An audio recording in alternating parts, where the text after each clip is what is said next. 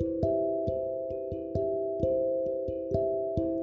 ஒரு ஆற்றங்கரையில் ரெண்டு பெரிய மரம் இருந்துச்சான் அந்த வழியாக வந்த ஒரு சிட்டுக்குருவி வந்து மரத்துக்கிட்ட கேட்டுச்சான் மழைக்காலம் தொடங்க போகுது அதனால் நானும் என்னோட குஞ்சுகளும் கூடு கட்டி வாழ்கிறதுக்கு நீங்கள் அனுமதிப்பீங்களா? அப்படின்னு கேட்டுச்சான் முதல்ல இருந்த மரம் வந்து முடியாது அப்படின்னு சொல்லிருச்சான் அடுத்து பக்கத்தில் ஒரு மரம் இருந்துச்சான் அது வந்து சரி அப்படின்னு சொல்லிச்சான் குருவி கூடு கட்டி இப்போ சந்தோஷமாக வாழ்ந்துக்கிட்டு இருந்த நேரத்தில் பலத்த மழை பெஞ்சிச்சான் ஆற்றில் வந்து வெள்ளம் வந்து முதல்ல அந்த முடியாதுன்னு சொல்லிச்சு இல்லையா? அந்த மரம் வந்துட்டு அடிச்சுக்கிட்டு போயிருச்சான் இப்போ தண்ணீரில் வந்து இழுத்துக்கிட்டு போகிறத பார்த்த அந்த குருவி வந்து அந்த மரத்துக்கிட்ட சொல்லிச்சான் எனக்கு வந்து கூடு கட்டுறதுக்கு நீ அனுமதிக்க மாட்டேன்னு நீ சொன்னல இப்போ நீ தண்ணியில் அடிச்சுக்கிட்டு போகிற பாரு அப்படின்னு சொல்லி சிரிச்சிச்சான் உடனே அந்த மரம் வந்து அதுக்கு பதில் சொல்லிச்சான் எனக்கு தெரியும் நான் வலுவிழந்து போயிட்டேன் அப்படிங்கிறது எனக்கு நல்லாவே தெரியும். எப்படியும் இந்த மலைக்கு நான் தாங்க மாட்டேங்கிறது எனக்கு தெரியும்.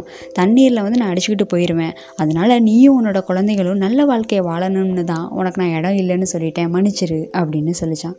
உங்களை யாராவது நிராகரிச்சாங்கன்னா அவங்கள தவற நினைக்க வேண்டாமே.